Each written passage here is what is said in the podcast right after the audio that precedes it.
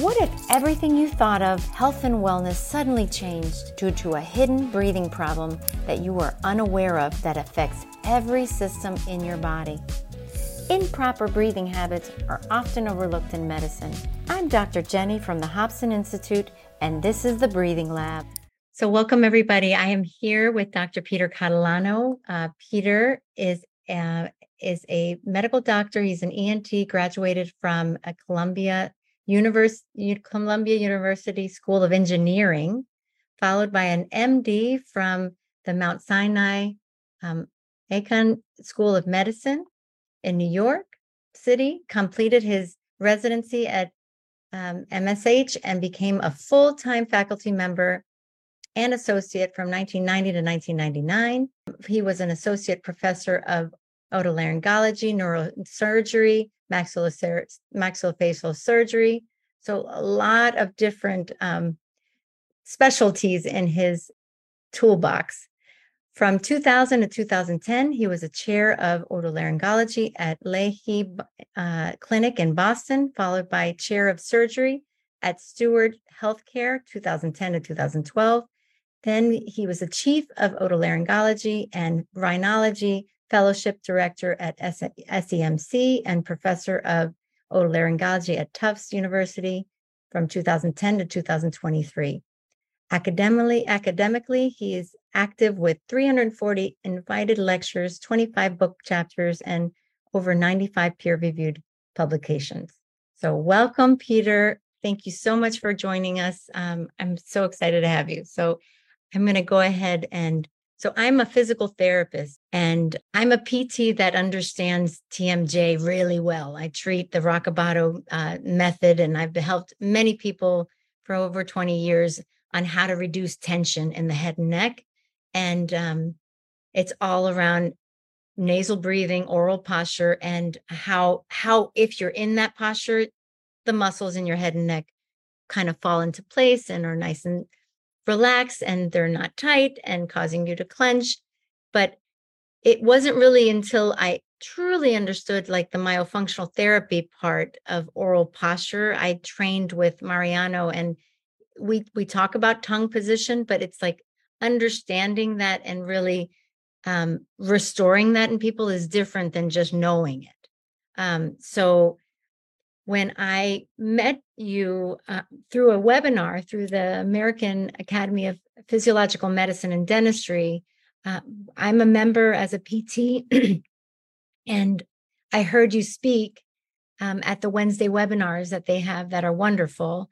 And you spoke about such great research, and that's really what you know really draw drew me to want to contact you and, and have you share more information to my patients to the other medical professionals in the airway community that are interested in bruxism and nose breathing and how all of that fits together and and really the the lack of research that there is um, around linking the two so um, I, I I loved your webinar and I thought you did an excellent job and um, I really wanted I wanted to bring that to the group. So thank you uh, for accepting this this interview. Oh, my pleasure.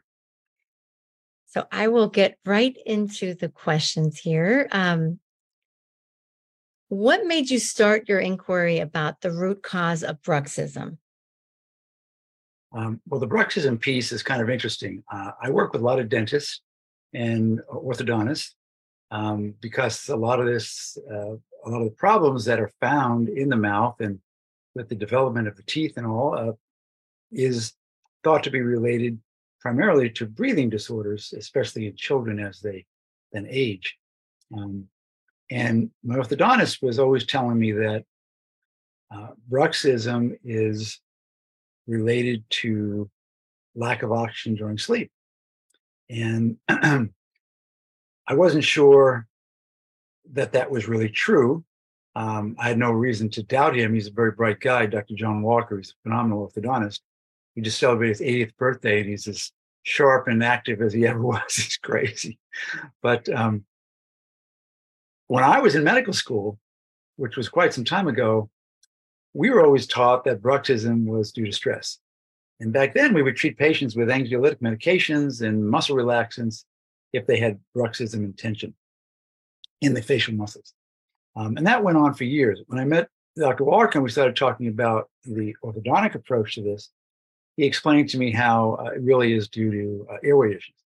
There's a there's a terrific study that was done in the 1970s by Dr. Harvold, who's a Norwegian orthodontist.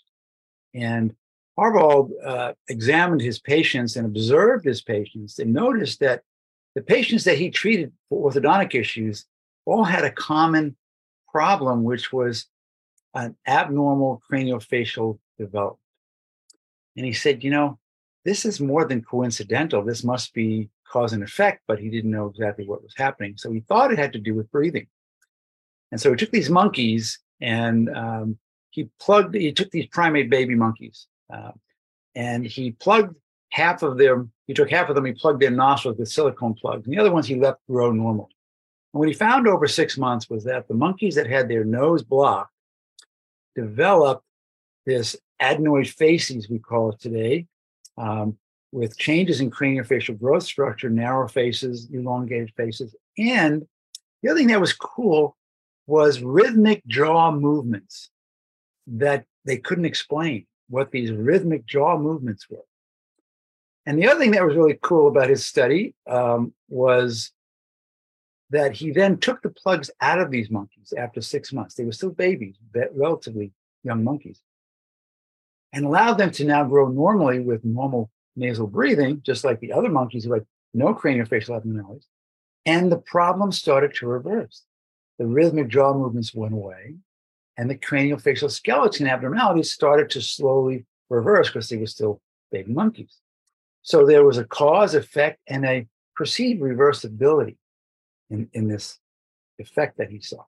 So that was buried in the orthodontic literature in the 1970s. It's 50 years later.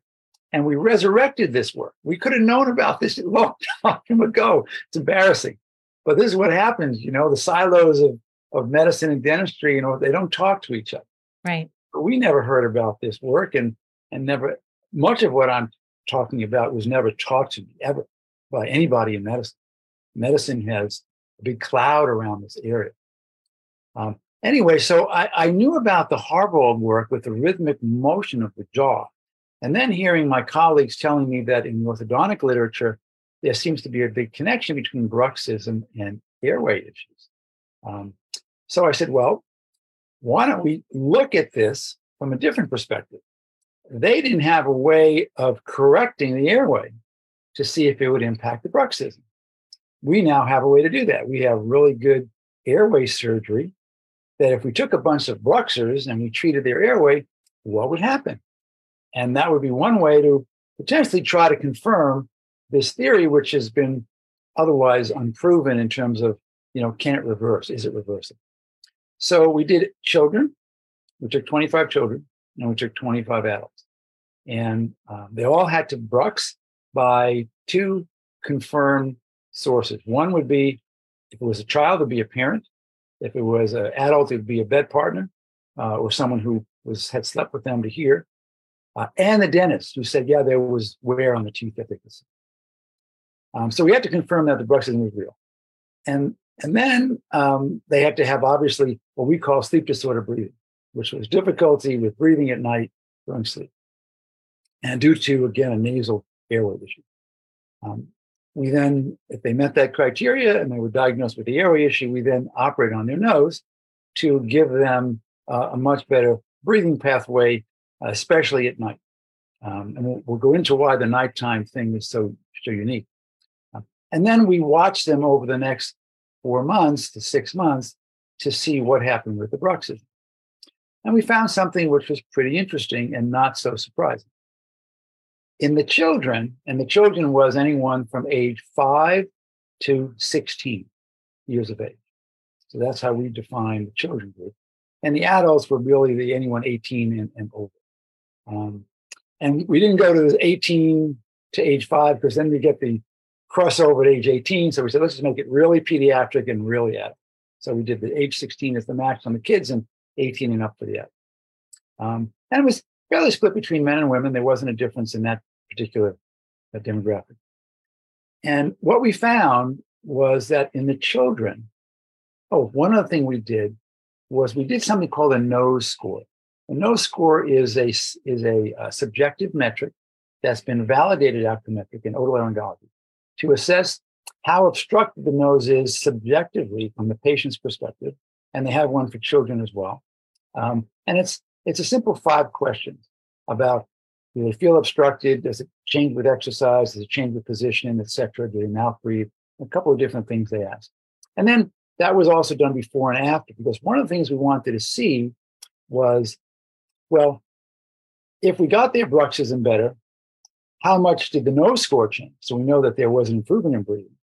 And if their bruxism didn't change, was it because their nasal surgery wasn't as good as we had hoped? Is there a direct correlation there? And so what we found was that in the children, 100% of the kids had cessation of bruxism over three months.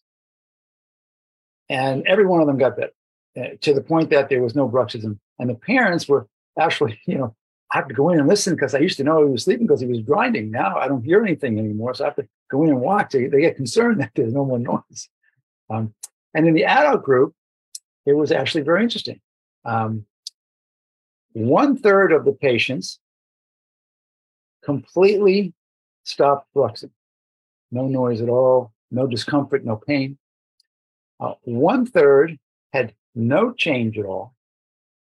And then one third had improvement without complete cessation of bruxing.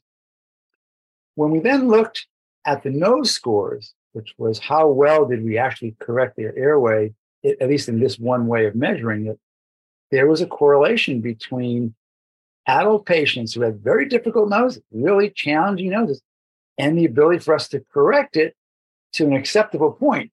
And when we couldn't, they continued to brux. Now, the other thing about adults that was tricky is, and I go back to my medical school training, which again, I'm not saying it was 100% accurate, but adults may have a lot more of a, of a stress overlay on top of this whole thing, as opposed to a, a you know a five, six, seven, eight year old child, um, because there are so many more things that affect adults, financial issues, parental issues, you know, all kinds of things that go on that kids don't really get exposed to. So maybe there was also this stress component, which we didn't assess for in the adult population, but we did find that young people, when you correct their nose, the the muscle memory, this learned disorder that they have of bruxing, is correctable. But the longer they have it, the adult group, it's not as easy to, to get rid of it. And also does correlate with the ability to correct the nose. Adults sometimes have very difficult noses to correct because they've had the problem for so long, as opposed to a kid who, you know, hasn't really developed as much of a problem with their with their nose at that point. So that's it's what we like, found for for my nose i had my nose done about just a septum surgery and it's just narrow right? So the more narrow you are it doesn't matter how correct the septum is it still gives you resistance to breathing more difficulty if you are at all have allergies or congested at all. It's still narrowed even though you correct it. Because well, a lot of so my things. There's so many things we do now to counter that. So there's a lot of work we can do in the nose that's very minor that really shrinks the tissue volume down, can treat allergies uh, really well also with something called cryotherapy. a whole bunch of different things we do now that are dramatically different than we could do 10, five years right. ago. So uh, anyway, that's how I got into Bruxism. It was the article by by Harvold. It was my orthodontic colleagues telling me what they believe bruxism is is due to nowadays. And if you bring up stress or tension to the orthodontic groups that I dealt with, they told me I was crazy. No, there's none of that. It's all, all airway, 100%. I'm not so sure that it's 100%, but we did make a lot of people happy. So two thirds of the adult group we either better or cured to the point that they were very comfortable with their situation. And one third we didn't get better. But for those people, most of them had difficulty getting the airway we want. I hope that it's a long-winded answer, but it, it requires that kind of an answer. You understand the whole background. Yeah, no, I, I love that you brought up the monkey study. And I, I think we all, a lot of the airway people, we know about it.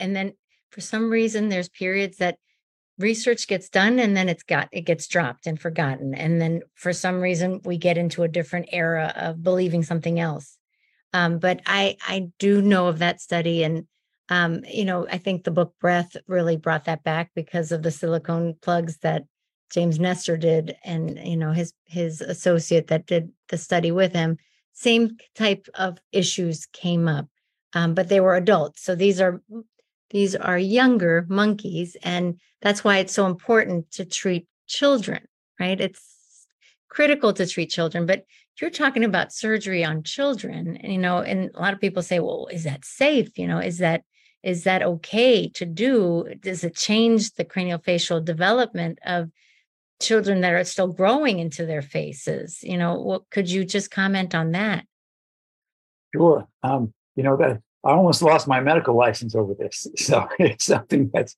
near and dear to my heart.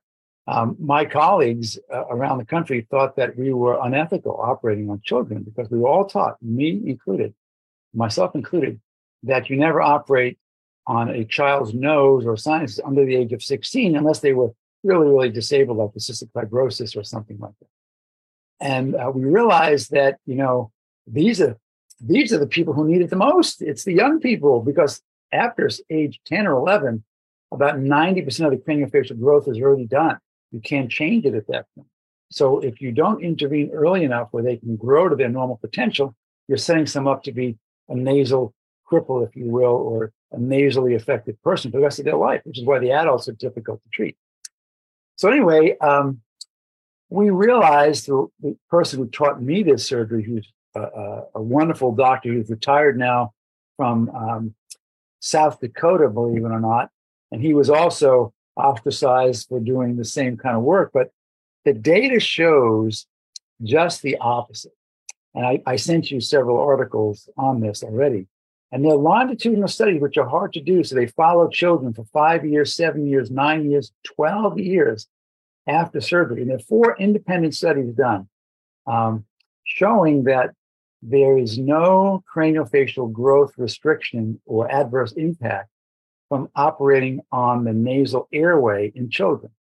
Um, now, that's not cosmetic surgery. So, a rhinoplasty is a different kettle of fish. But nasal breathing, actually, the earlier the better. So, we go down to age four because four to six is the, is the sweet spot actually for children. Um, so, I had to prove this to the medical board that I was not crazy and the licensing board and the insurance companies. And when I showed them all the data, they, they were surprised that no one else who was complaining about this was aware of the data. And so they gave me a pat on the back, said, keep doing good work. That's really what we need to do. And they reversed all of those issues. Um, so the awareness out there is really absent, even in the medical community. And unfortunately, what happens with parents, they go to a pediatrician who doesn't know the answer to this, or another ENT who doesn't, and say, no, don't don't have that done. That's wrong. And the parent thinks you're doing something wrong. They don't understand this because the knowledge, the awareness is not even out there. It's it's in patches of information, patches of knowledge here and there. So children uh, are the main target actually to stop a generation of, of airway problems. You know, that's the whole goal. So the children, though, if if if if you're saying that it's good to do and to to actually move forward with surgery um, where can they find people that do it right? It, it's it's not that many of you that are willing to do this surgery at that young age. You know are, are you finding people coming to to travel to see you? And do you know other airway um airway centric you know ENTs that understand the, the importance of doing this at a younger age well, this is the problem that we run into. I get this question from every dentist and orthodontist that I work with, is they see children. They're all getting orthodontic care, right? So these are the kids. And it's in families, this genetic disorder. This breathing issue is genetic. So if one child has it, there's a very good chance another child will have it, and one or both parents have it. So you, you wind up treating the whole families when it comes to airway, actually. Um, the problem with ENTs is the following just so everybody out there knows what they're facing if they go to an ENT or refer to an ENT. Number one, they're not trained in even assessing the airway properly. All the things we talked about, many of them don't even know. No, they don't know that it's not unethical to operate on a child. They're still going by the old dogma, which they haven't seen in these papers. So their background of education is limited. They're not trained in pediatric surgery because it wasn't done in training because it was very limited. So very few are trained in. Um, number three, they're very busy already. Most ENTs are very busy. They don't want to take on another problem that they're not used to. They say, Pete, why do I want to do that? I'm swamped as it is, which is a reality for many of them. And then the last piece, unfortunately, is the medical legal piece. And that is something called the statute of limitations. So in an adult, just for those of you who don't know, um, if someone comes to you for care and they are unhappy and want to sue you, um, they have three year window in which to do that if they're over 18. So uh, once the three year mark is is reached, they can no longer sue you for whatever happened uh, with your care of them. In a child, it's till age 21.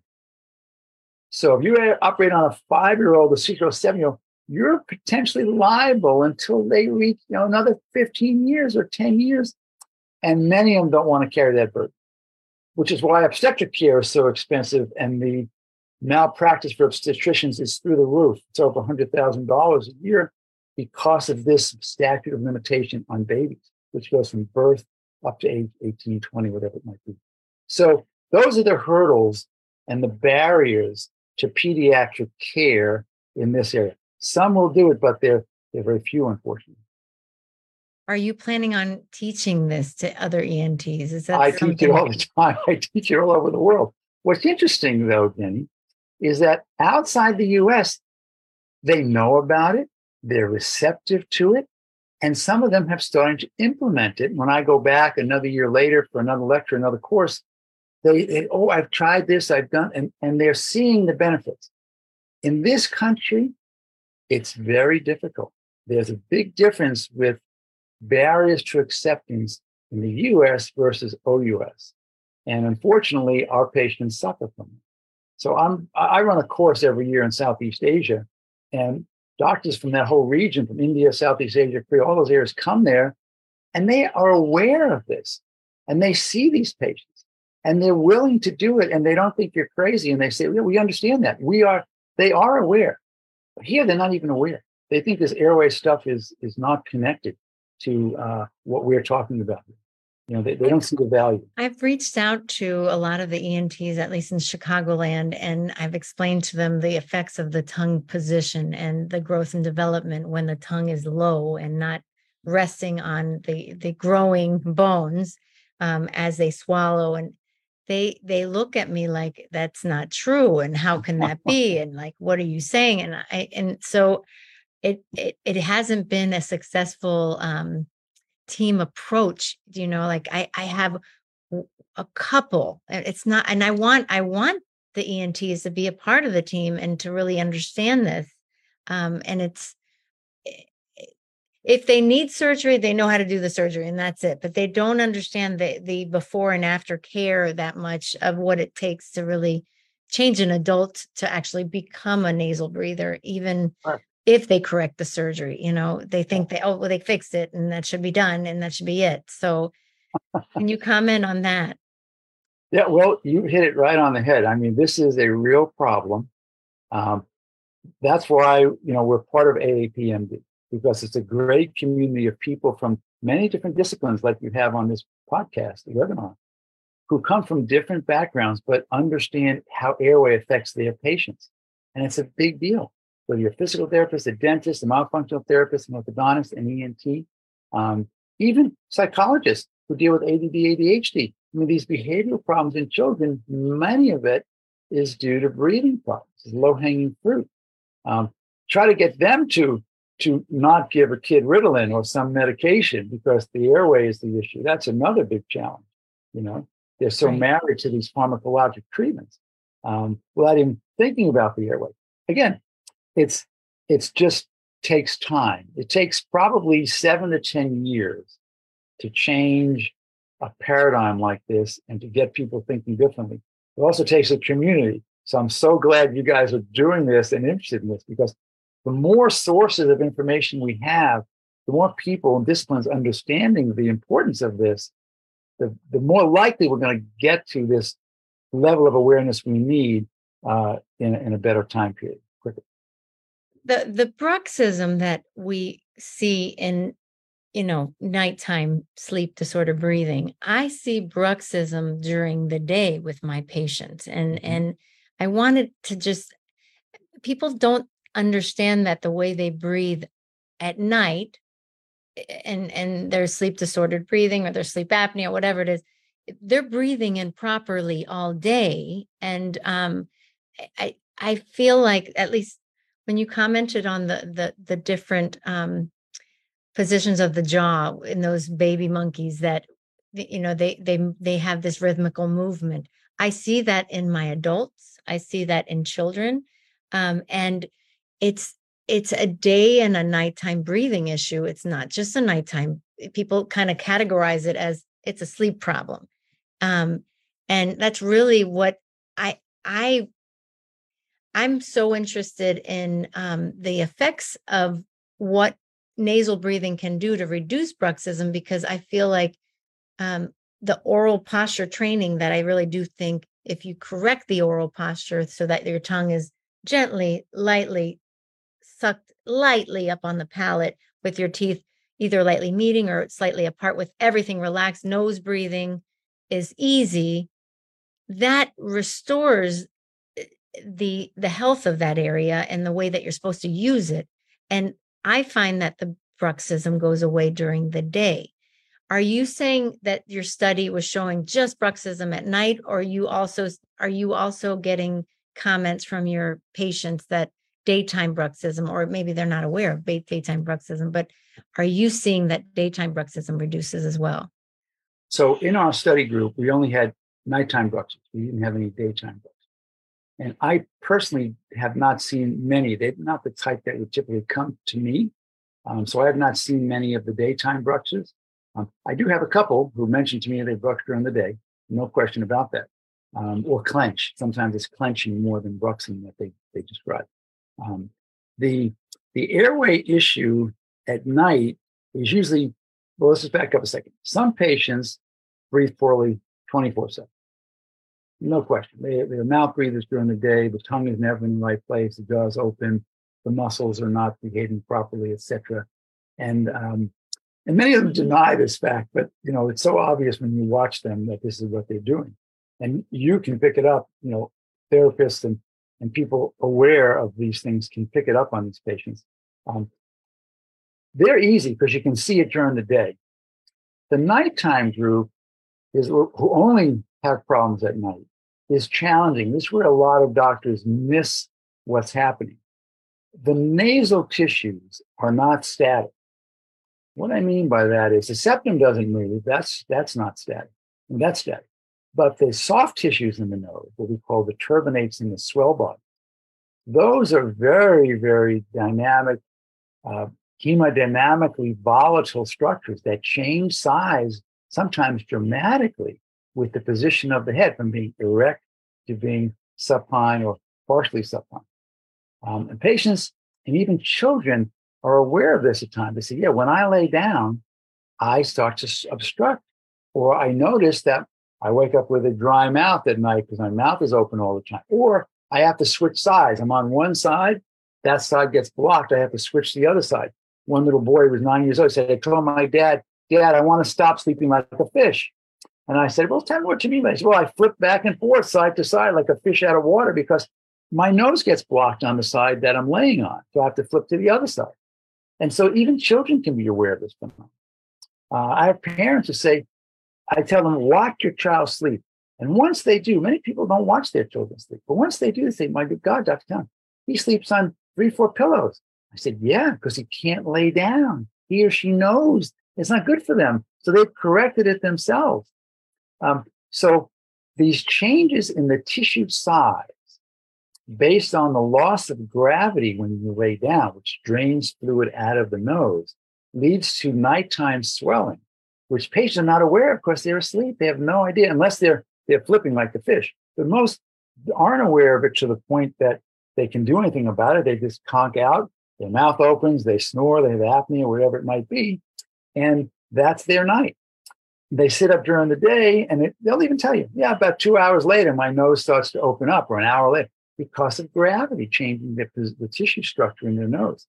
And so if you examine a so patient you see, you say has a problem, they go to ENTX and ENTX looks in the nose and says, doesn't look that bad to me because it's two o'clock in the afternoon. They've been up for six hours. Now you see that patient at two in the morning, different story, right? So they're not even aware of this physiologic change at night. And this is where they get into this problem because you know there's a problem. The patient doesn't know what's happening because they're sleeping most of the time. They don't know there's an issue. And you're trying to convince them there's a problem that the ENT doesn't see because they examine them during the daytime. And you don't look in the nose to be able to tell them you wouldn't see in a day anyway. And at nighttime is the real issue. So no one explains this to them. And so they kind of get bounced around or they're not convinced there's an issue. Because the ENT said, no, there's nothing wrong. right. And that's why elevating the head helps with with sure. certain certain patients that that yeah. are congested, right? And you know, the majority of my patients, I I I I tell them it's always good to use some kind of dilator, some kind of like a breathe right strip or a nasal dilator. And a lot of them think, oh, my nose works just fine. And I I tell them, you know, adults are a little already messed up in terms of their craniofacial development. We all have something that's a, either a little bent or that it just optimizes the the space for your nose to work better. Um, do you promote those for these types of patients, or do you feel like do they need that after surgery? Like I, I myself still need it after surgery, um, and and and find that mouth tape is a lot more um, with reducing my volume and working on how how big I breathe all day, it reduces how big I breathe at night, and I can tolerate the tape and the mouth tape and the breathe right strip. So, any comment around that? Yeah, so I actually developed a, a device for this, which is just about ready to be launched probably in the fall. It's called MaxAir.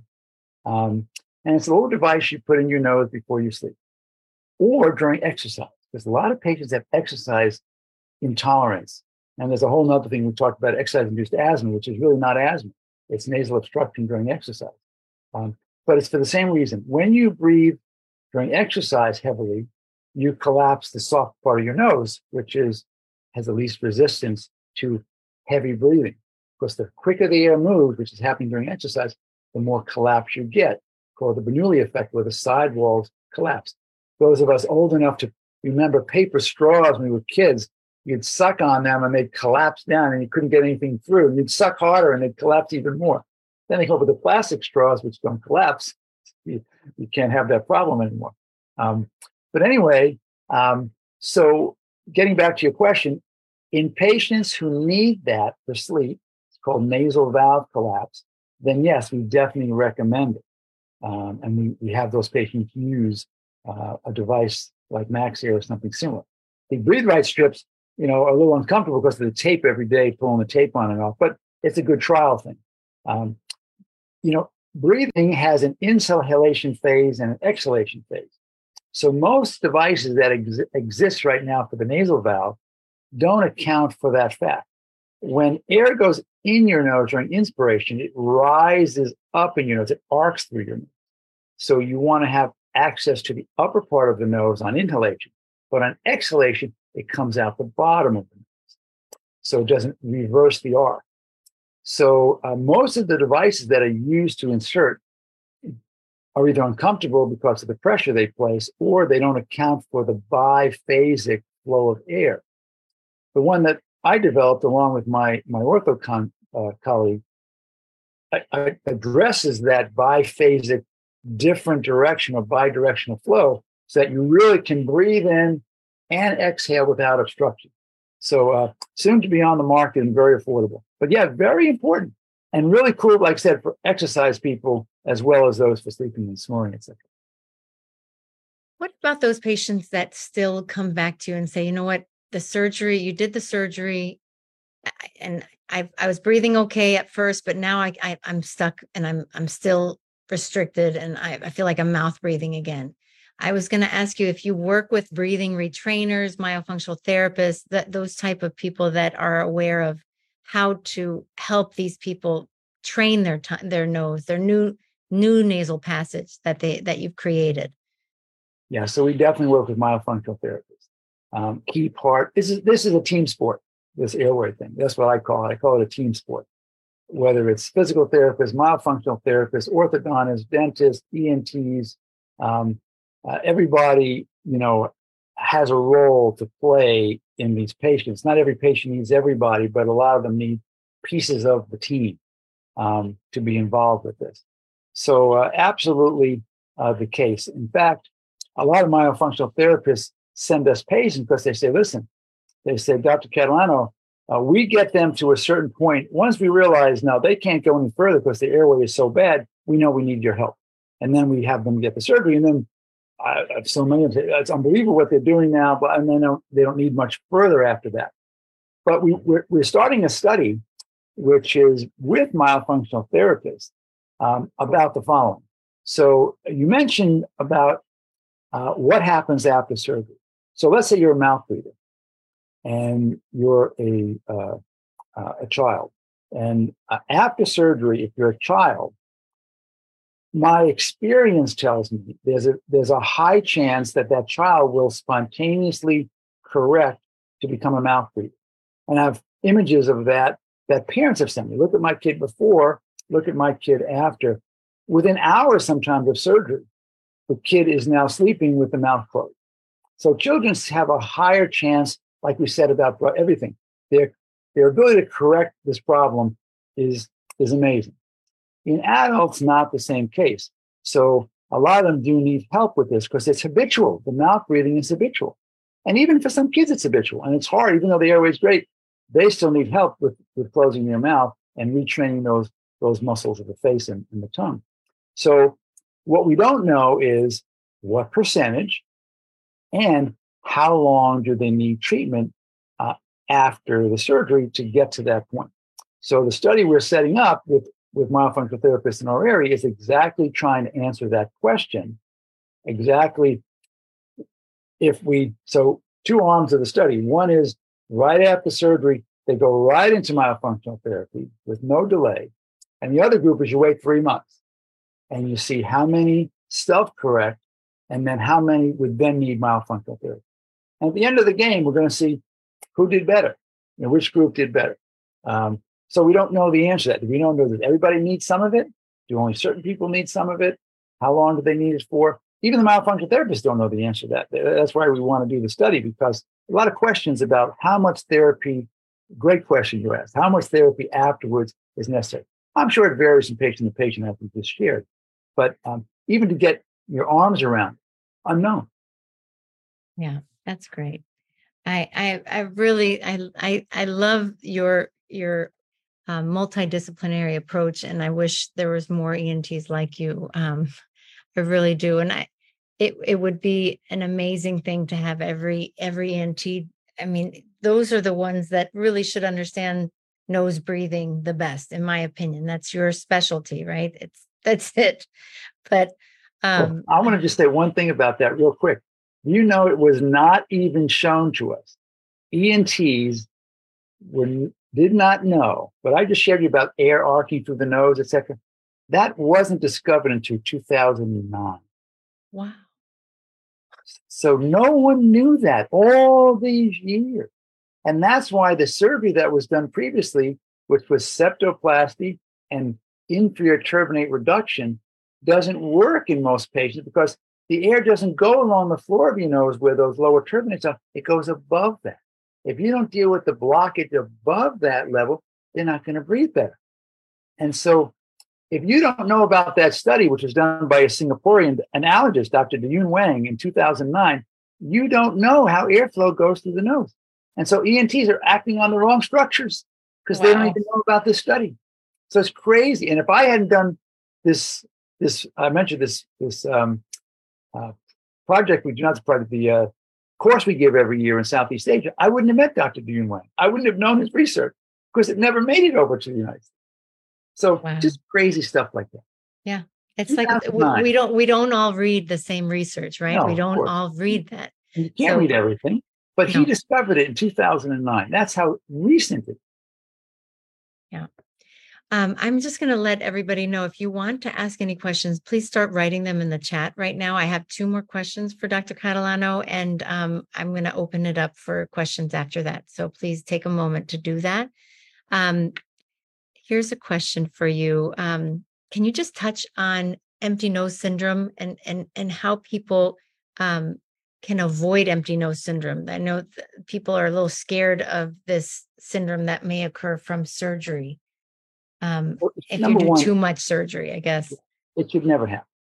In 2023, it should never happen.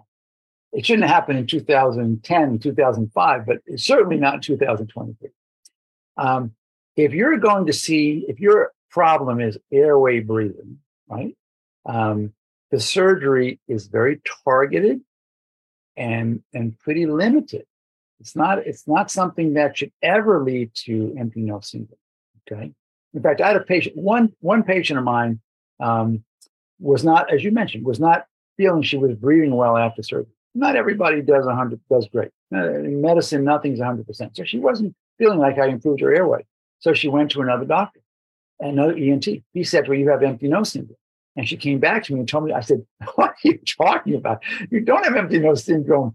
I mean, everything is in her nose, every structure is there. So this guy just threw that term out and you don't even probably know what it is. So empty nose syndrome is when you lose all of your turbinates. There are four turbinates, two on each side, uh, that are intimately involved with breathing and the perception of airflow. So empty nose syndrome is not that you don't have air flowing, but you don't feel it because all of the sensory tissue in your nose is missing. And the turbinates are key to regulating airflow and in giving your brain feedback on your breathing. If you take that tissue out, you have nothing to moisturize the air, humidify the air, and give you a sense of breathing. So you think you're not breathing, you think you're obstructed. Meanwhile, you got an airplane hangar in there. It's, it's a big open space, but you don't feel that. You feel like you can't breathe at all. So that's what it is. And that's only with aggressive, ridiculous surgery. Should never happen for someone looking for airway surgery. So the key is really going to a good surgeon. And I mentioned you the doctor from South Dakota who was one of my major mentors. He's, he's now retired, but he's writing a book with me as guest editor on how to choose the proper nasal surgeon. And we've been working on it for about a year now, year and a half. It's almost ready. But he wrote this book for that reason because people don't know how do you choose the right nasal surgeon? What do you ask? What do you look for? I think it would be a very popular book for the for the general population who who's you know 30 million people have airway in this country. When you, when you do a turbinate reduction, how you know you're you're kind of um, either cauterizing or taking down that turbinate. You know, the the tissue itself there's a certain depth that will still work how do you how do you know how far to go and you're saying that even if you take off that top layer of swelling, that underneath layer of turbinate tissue will still function as a sensory organ or a sensory. You really get empty nose only when you excise the turbinate, not shrink it, but remove it. And okay. I was trained to remove it. I was trained to take a big scissor, put it in the nostril, and cut the whole turbinate as big as your finger. Okay? Wow. So your index finger is the size of your lower turbinate. Your pinky might be the size of your upper turbinate amputating them and taking them out um, is what we don't want to do. So you can shrink the tissue down, but you can't remove the tissue. Got it. Got it. Okay. Um, I always ask all the all my medical providers I interview this one question is how to be the healthiest person. How do you live your life the healthiest you can? Could you share your thoughts on this? Like you knowing all that you know about your profession, what would you do? How would you change behavior? Well, obviously, that's it. You ask everybody, you probably get so many different answers to the question because it's a very challenging question. Um, what what I try to have my patients do, and what I do, I, I do what I tell them. I don't, you know, I love when you go to the cardiologist who's 300 pounds and he's telling you you got to go on a diet because you got hypertension. And you're like, okay. well, you're no role model for me or a smoking cardiologist, even better. Right. So right. kind of funny. So I try to do what I tell my patients to do. Um, and you know, breathing is is key. So, uh, again, that's why uh, I am well aware of that. Um, and the typical important things of uh, you know uh, eating properly and knowing what to eat.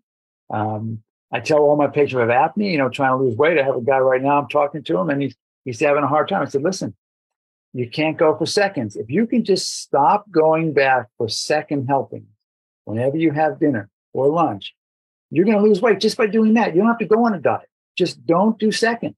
You know, reduce your alcohol consumption, which is a big deal for a lot of people. Just getting rid of something like beers for people who drink beer, you know, is a big calorie jump right there. You know, things you don't have to go exercise in the gym every day. Go for a walk, even a mile to two miles a day of a walk is an excellent exercise. You don't have to be stressed out in the gym. I mean, people have these misconceptions about what it what they need to do to be healthy. And it's not, you know, an out aerobic exercise every day. It really isn't. It's everything in moderation, but it's it's pushing yourself away from the table after that first helping and doing some moderate exercise and getting really good sleep. Sleep and stress reduction is probably number one.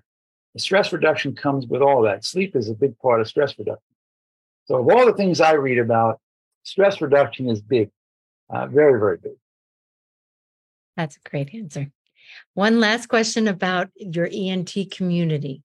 Is there anything you'd like to say around the topic of what you've been presenting around on nose breathing and how we should work as a team and you know the effects of you know open mouth posture and craniofacial development all of that all all of that that you really teach to your your students what would you say to the general ent community about this well there are very few times in one's career where you could consistently and repetitively change somebody's life trajectory.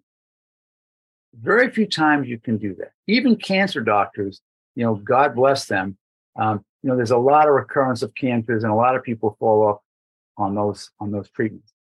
But with airway, you are changing their lives dramatically. When you take a child who has ADD or ADHD and they're now no longer with that condition, their life, not only their life, the whole family's life is changed when you don't have a child who has ADHD, and not just the child. But that child's trajectory is totally different. You take the the uh, exercise-induced asthma patient who no longer has inhalers and and has to worry about the fear of exercising and being on a team sport because they can't perform and a kid who was afraid to run because he couldn't run. He didn't know how to tell you that he's seven and he can't run because he can't breathe. And now all of a sudden, his parents, I didn't know my son could do that. Like he can, he's in sports, he can do these things that other kids can do. I mean, you're changing the life of a kid or an adult, and you rarely get to do that with the consistency you can with an airway practice. It's amazing. So if you're really interested in your commitment to health of your patients and improving their lives, this is one thing that is dramatic. It really is dramatic. Thank you for that. Thank you so much. Uh, I really appreciate um, your time. Now we're just going to go to the questions. I have a bunch of questions here. Um, one says, Can you please make the articles that the doctor sent you available to us for review? I think you sent me the articles or the names of the articles of the um the ones about is is treating children safe. But do you yes. could you possibly send me articles on anything that you've written around um the bruxism uh, the bruxism study that's not that's not published yet. What, when will that be published? Oh, I don't know. Um, it's going to take some time. Take a little bit of time yet. Yeah, we're still working on on some of the data, um, but I gave you the thirty thousand foot view of what we're seeing so far. Yeah. So I I will I will share with you know I will share the names of the articles. Everybody can go on Google Scholar maybe and and find the articles there. Um, I'll send you a bunch of articles. I, if you could do that, that'd be great. you can share them with the audience. Sure. Wonderful, wonderful. Okay, this is to Justin. Um, what is the name of the study you're mentioning about the resistance in the upper nose, upper, upper part of the nose? And what part of the nose is it that is getting getting obstructed? Uh, well, there's a couple of parts. Um, it's called uh, the middle meatal region, middle meatal region, uh, and something called the swell body. So those are along the upper pathway. Um, and um, I can send you the swell body article. And also, uh, like I said, in the articles I'll send you, uh, all of that will be in there. Okay, great, great.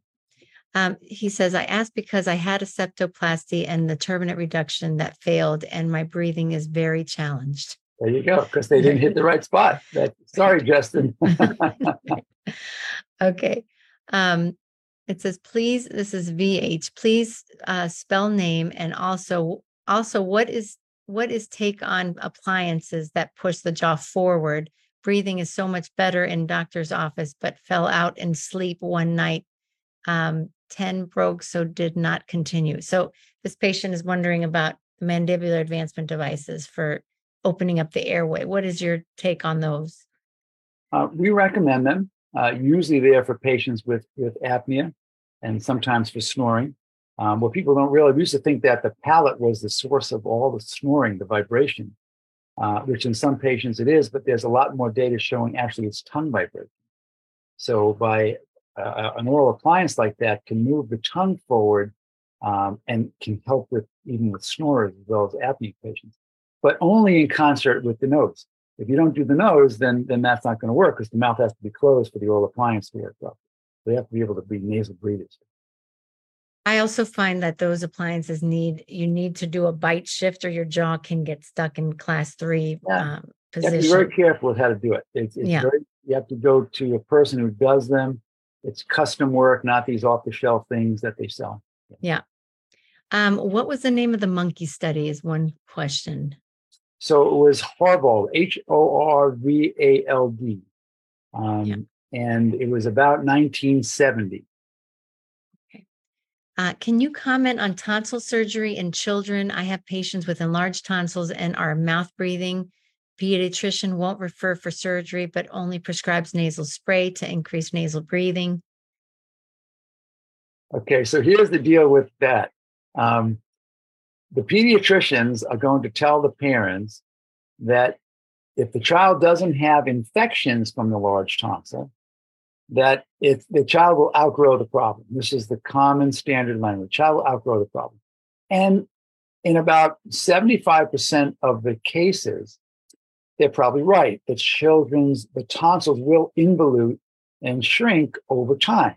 The problem is by the time that happens, which is usually mid to late teens, the airway development is complete and the child is now an airway cripple. So the pediatricians don't know. We talked about earlier about the early development. So you got to get those tonsils corrected early in the cases where it's necessary so that the child can breathe normally and grow normally. But it's not just the tonsils. It has to be the nose. Most ENTs you send a patient to will look for tonsils. They don't have big tonsils. They say there's nothing wrong with the child. They don't know about the nose. So the tonsils, yes, but adenoids and nose go with that, not just tonsils.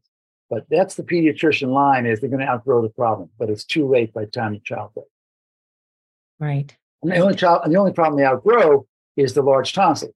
The airway issue is still there, just that the tonsil is not big enough. Right.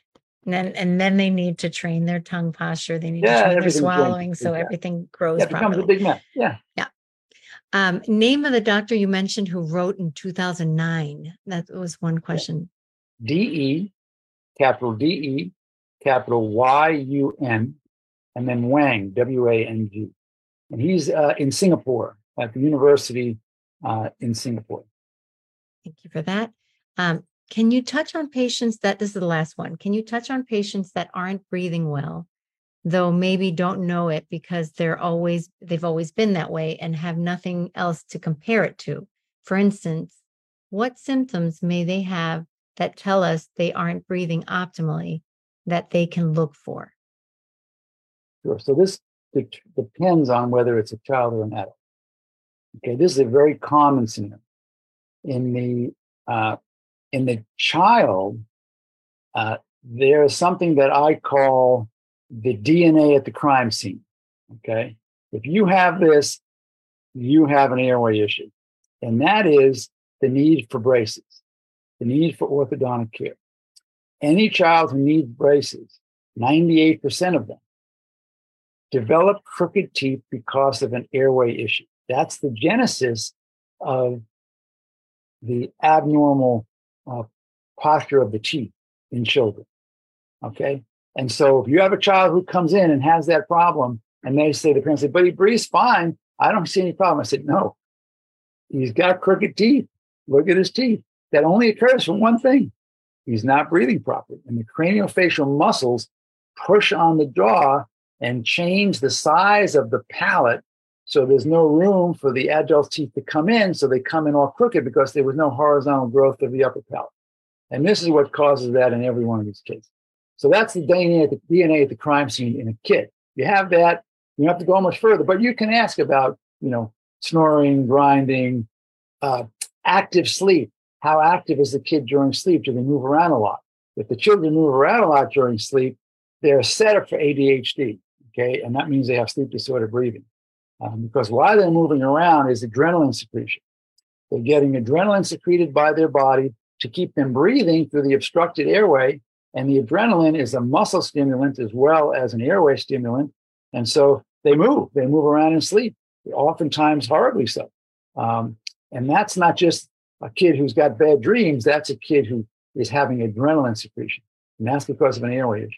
Um, but kids with bad dreams, um, Kids who have bedwetting is another one. That's due to hormonal changes uh, as well because of this uh, airway issue. The pituitary gland is affected, and they have hormone changes that make them not be able to retain. Uh, they make too much urine at night. Basically, there's a hormone called ADH that is secreted at night to reduce urine production in all of us. Um, adults have less of it as they get older, which is why old people get up to pee more than young people. But kids, if they don't have this hormone, they're going to wet the bed, they're going to overflow their bladder. So that's because of pituitary dysfunction due to the oxygen. Very common. Sometimes 12 year old kids say to me, When am I going to stop wetting the bed? I can't go to any parties, sleepovers, because I wet the bed. You say it's going to take about two months after surgery, it's going to go wet. That's how long it takes for the brain to adjust. So those things in kids are pretty easy, low hanging fruit.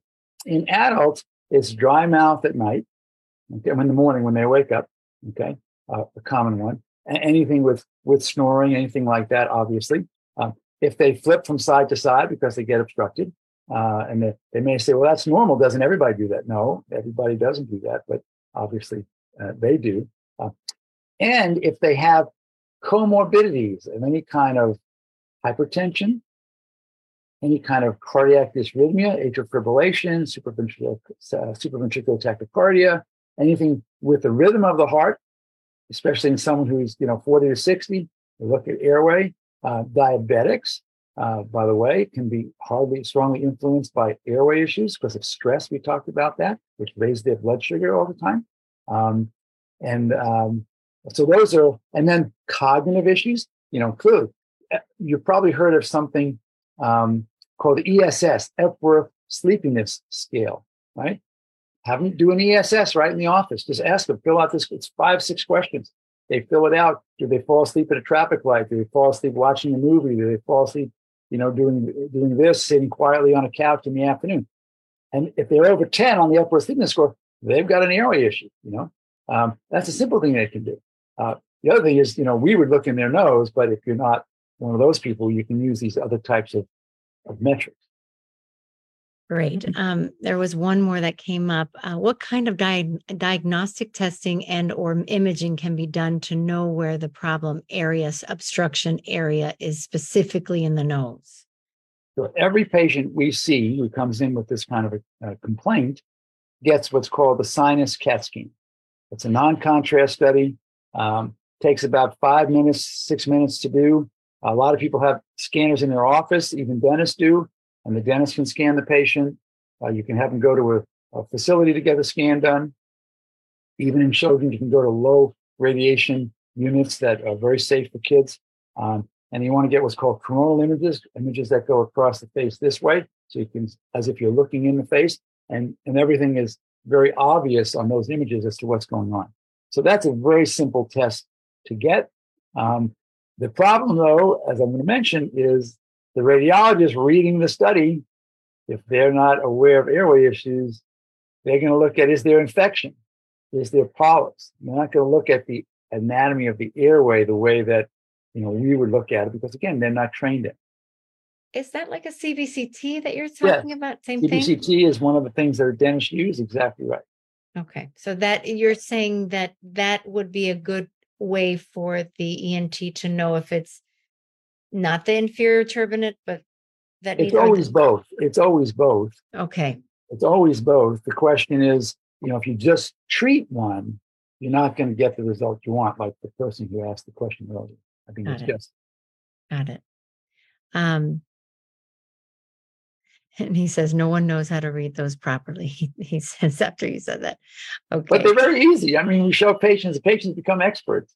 You know, yeah. Show a mother with two or three kids and she can pick it out right away from, from expert experts. Oh, look, he's got the same thing. I said, yeah, it's so easy to pick out. That's great. Well, Peter, I, I, are you going to be at the AAPMD conference this year? Yes. You said we're, you're we're speaking giving, at uh, it? Giving a lecture there on some of this kind of stuff. Yep.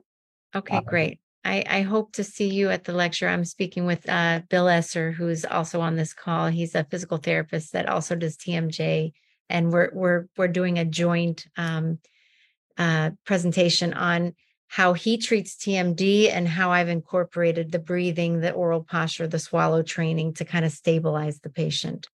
Um, and, uh, so, just a shout out to Justin, real quick. Justin, if you come to the meeting, get a new CAT scan, bring it. we'll look at it together. I'll show you exactly what's going on there. there you, you go, Justin.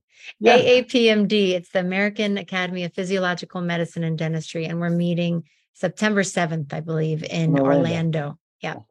Okay. Thank you, everybody. Thanks so much for for joining, and I appreciate your time, Dr. Catalano. I hope to see you in September, and we will be in touch about those articles. I really appreciate it. Thanks, Jenny. Thanks, everybody. Thank Good you. night.